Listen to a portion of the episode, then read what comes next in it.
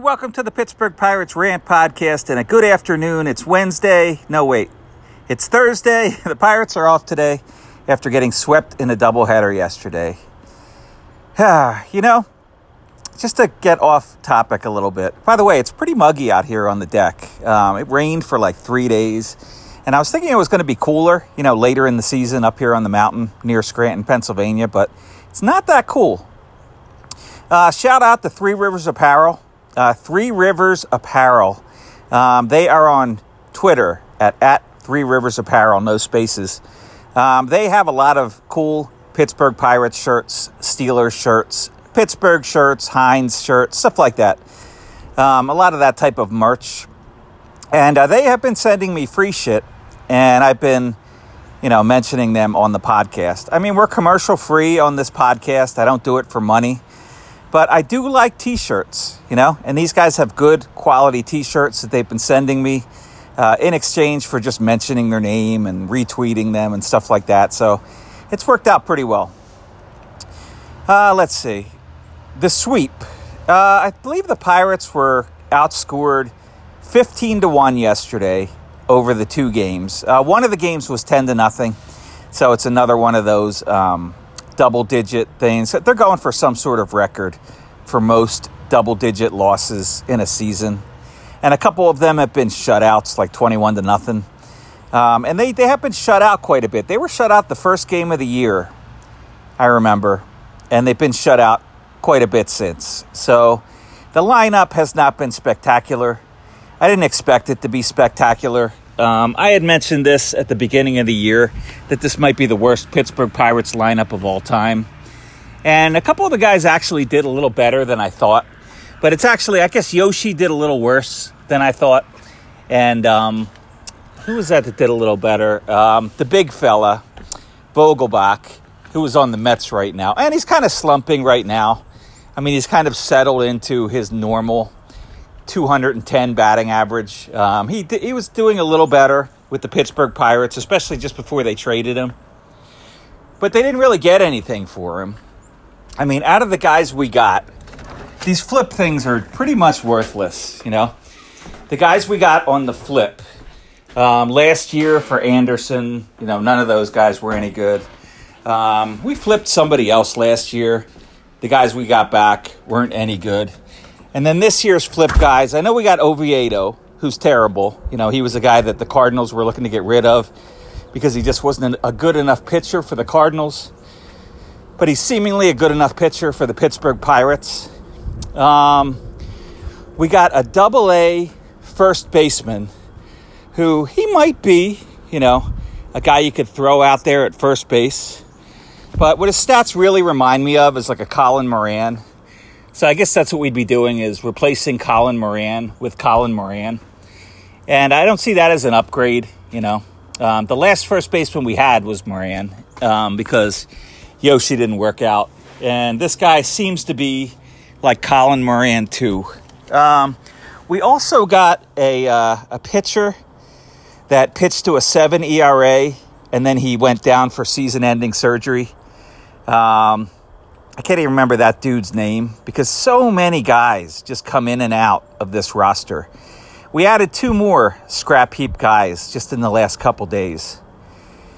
And, you know, I'm sort of branded now amongst a lot of the people on Twitter as like an enemy of the state, you know, um, just because I'm, I've gone from sarcastic about the Pirates to just really laying into them, you know. Because when I first started this podcast, I had been a fan back in 2012, 2013, 2014. Started in like 2010, you know. Uh, but in any case, I, I had overrated um, what the Pirates were going to try to do. You know, like I had, I had, um, what do you say? I guess I had discounted too much what they were go- trying to do as far as limiting payroll. And I actually thought as a major league sports team that they would try to win. And that's where I was wrong, you know. I thought that they would attempt to win. I also thought that this would work better, you know. I don't know why I thought that it was kind of naive, I guess. I never really thought about it before, but I don't know why I thought it could work to put a whole team together of you know rookies on their rookie contract. Um, it's just that's just not realistic. You know, you have to spend some money and bring in free agents, and this team's not willing to do that. And in addition to that, the draft picks have not been good. The 2019 draft is probably the best chance we have at a decent first round draft pick. Um, Travis Swaggerty, as we know, is not looking like a good first round draft. And he never was, really, from the first year when he came out. He never really lit it up with the bat.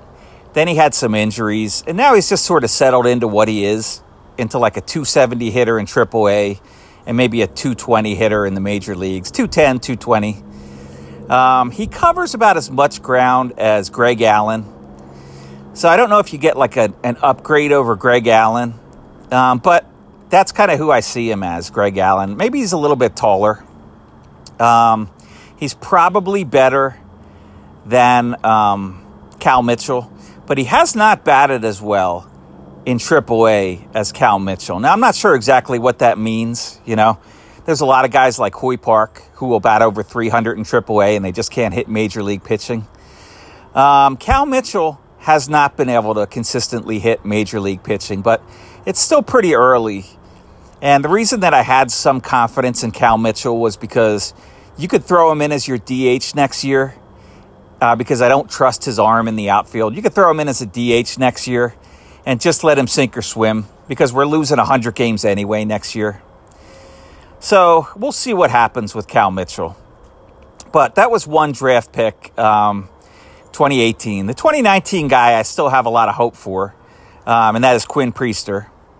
Um, 2020, we took Nick Gonzalez, and you know I was a big Nick Gonzalez fan last year because he got red hot from about August through the um, uh, the Arizona Fall League, red hot, you know, to the point where his OPS was around 950, you know, for the season. Um, he's not gotten that hot this year, and part of it might be that it's double A pitching. I don't know. Um, but he's had, you know, he's had good weeks, but he hasn't really put it together. And the thing with Nick Gonzalez might just be that he's a smaller type hitter. He's probably not going to hit for a lot of power. Um, he's a smallish second baseman. And we have another one of those that we'll get into in just a minute. But he's a smallish second baseman who has a quick bat, but hasn't really hit as much as we were hoping. You know, he strikes out a lot. I don't know if he's trying to hit for power, and I've speculated on this before. Maybe he's trying to swing for home runs and not utilizing that short, quick swing that he has, you know, and hitting above 300, which would be more valuable than just another guy that's going to try to hit home runs and have a low batting average. You know, we already have Diego Castillo. Um, we already have um, Jack. Um, we just have a ton of those guys, right? Um, Rodolfo Castro. Just a, a, we have a lot of guys that don't hit for average, will hit home runs, and to some extent, Oneil Cruz is another one of those guys. I just put him a little bit higher on the shelf. Like, I think Oneil Cruz is definitely good enough to be your everyday shortstop for the next four years. Um, these other guys are all question marks, you know? And I would put Nick Gonzalez as a question mark. I mean, he might be, he's certainly, we certainly hope that he's better than a Rodolfo Castro, right? Um, we hope that he's better than a Tucupita Marcano, who is a 200 hitter that doesn't have pop, you know? Um, we hope that he's better than Ji-hwan Bae, and that's the only one that's like 50 50, right? Is he going to be better than Ji-hwan Bae?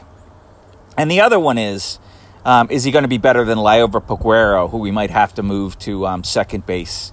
Now, the other option with Liover Peguero would be he could be your DH if Cal Mitchell doesn't work out. But in any case, he's been another disappointment this year. Um, in Double A, his OPS has been somewhere around 680 you know, really not acceptable, even though he's super young, you know, not acceptable um, for someone that you would expect to be a major league player. But he is young and he's big, you know, so who knows? You know, I'm not giving up on Liover Peguero, but I'm sort of putting him into that mix. Like, if we're going to find a second baseman, the three guys that are left that I would. Con- now, Marcano, he's probably already exposed himself as a bad hitter. So the three guys that I have left would be Ji-hwan Bae. Um, you could try Cal Mitchell at second base. I don't think that's going to happen. So Ji-hwan Bae, Nick Gonzalez, or Liover Peguero. You know, one of those guys, hopefully, would be good enough to play second base. And then maybe you keep um, Diego Castillo around because he's been he's been able to show that he's an apt shortstop. Um, that you know, if Oneil Cruz goes down with an oblique or something for a little while, he could step in there. And I don't think that they're going to pay, um, you know, the shortstop that they've had for several years, Kevin Newman. I think he's probably going to move on to greener pastures, you know, just because the Pirates don't like to pay guys. Um, they'll find a couple guys that they'll pay, but I don't think they'll pay um, him. I don't think they'll pay, um, as I talked in the last episode, um, I don't think they'll pay Ben Gamel. And they might consider paying Michael Chavis because he's a guy, he could be a part time first baseman kind of guy. He could play part time second base. He could play some DH. But he's a guy who hits really bad from one side of the field, you know, and he's been striking out more. Like the more at bats he gets, the more exposed he gets, you know. Pitchers tend to pitch him up and in, or even just up, you know. He'll chase balls up. He's always chased balls up, and he really hasn't gotten much better at that. And then a lot of times, once he whiffs on a high fastball, they'll go down and away, and he'll look silly, you know, on, on a curveball. He really doesn't hit off speed pitching well at all, you know. Uh, and there was a graphic that um, was out about that uh, when they were playing the Mets, just how bad he is against off speed pitching. And they did make him look bad. You know, Bassitt, I think, made him look bad on some off speed pitches, which, you know, was the reason why they brought that up. So, yeah, I mean, I don't think they're going to keep too many of these guys that are going to cost money. Um, you have two other guys that are going to start costing money. Um, you have JT Brubaker and you have Mitch Keller. And my thought is that they'll probably keep one of those guys, you know? Whichever one is willing to take like a team friendly extension, they would probably keep. And it's just going to have to be a wait and see, you know? They might trade both of them at max value. I don't know. But the other first round draft pick that they took um, the next year, let's see, they had Nick Gonzalez and Henry Davis has been a major disappointment last year. Um, now, the main disappointment he's been has been um, the injury. But also, if I pull up Henry Davis on base, baseball reference, and it's not just me that likes baseball reference, Craig from Bucs in the Basement says he really likes baseball reference. A lot of people used to do um, Fangraphs, but then they got mad at Fangraphs because they weren't ranking the Pirates players very high. And then they got mad at Fangraphs because um, the uh, some of the statistics for um, Oneil Cruz were not very good, you know, as far as his WAR and his WRC plus. So you don't hear as much about Fangraphs as you used to from the Pirates fanboys. But nevertheless, um, if I pull up um, his stats, he has 100 at bats in Double A, which he's a college guy. So double A is really the only thing we could really realistically look at here. In 100 at bats, he has six doubles and two home runs. That two home runs is really light for a catcher. Um, he has um, 11 walks and 22 strikeouts. That is what it is, right? He strikes out about 20% of the time. It's not a big deal. But his batting average is 188, and his um, OPS is 653. So if you just look at that, that's the double A performance by Henry Davis. He's been a major disappointment, you know, as a first round pick. Can he turn that around? Yeah. Will he turn that around? I don't know. I mean, at this point, we've seen a decent amount of those two guys, Nick Gonzalez and Henry Davis. And while they might develop into okay players, I think any thought that they might become like a superstar player is probably already out the window. And then this year's first round pick, Termarr, is another um, smallish second baseman. So he's basically Nick Gonzalez, you know? And he has also not lit the world on fire. Um, now, it's a, not a lot of at bats, right? He's batting 220 between rookie league and low A, but it's not a lot of at bats. And I'm not going to say that those at bats mean anything because they don't.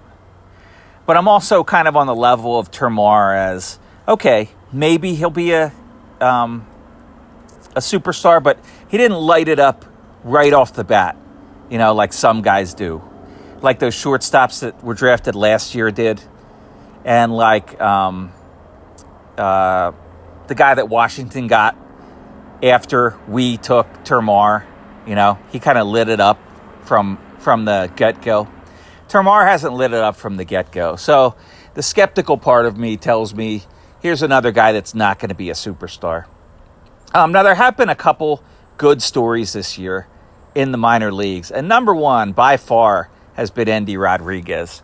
So if I pull up Endy Rodriguez, who everybody will admit he's a much better um, he's a much better catcher defensively than um, Henry Davis. Henry Davis has a good arm, but you know what? Endy Rodriguez throws out everybody. You know, so I think he just has what what it's called that twitch, what the coaches call it, is that he's able to just um, have a real quick throw, you know? And he has recently been added to the um, top 100 Pittsburgh Pirates podcast. Now, he ha- also has the exact amount of at bats in double A as Henry Davis. Um, now, in those at bats, he has 10 doubles and eight home runs. So, about four times the home runs that Henry Davis has, and more doubles more RBIs. He's also batting 356 in double A with a 1.194 OPS. So he's been elite. You know, he's a guy that you could say, all right, superstar perhaps, you know. He looks like he might be a superstar. And he he came over from the Mets and that was a really good guy that was a throw in on a trade. It wasn't even with the Mets. I think it was with San Diego, but the Mets were involved with it somehow like they got a guy and they threw in Endy Rodriguez. That's been the number one story this year. And then the other story in the minor leagues has been Gorski from the hitting end. I think everybody knows that he hit like 20 home runs this year, and then he got hurt. 20 some home runs, probably. And he was looking like a guy. Consider the fact that he's a second round draft pick, right? So he's a second round talent anyway. He looks like a guy that might settle into corner infield, corner outfield and possibly be better than Jack Suwinski, who, since he's been exposed, he hasn't been, hit a lot of home runs either, you know?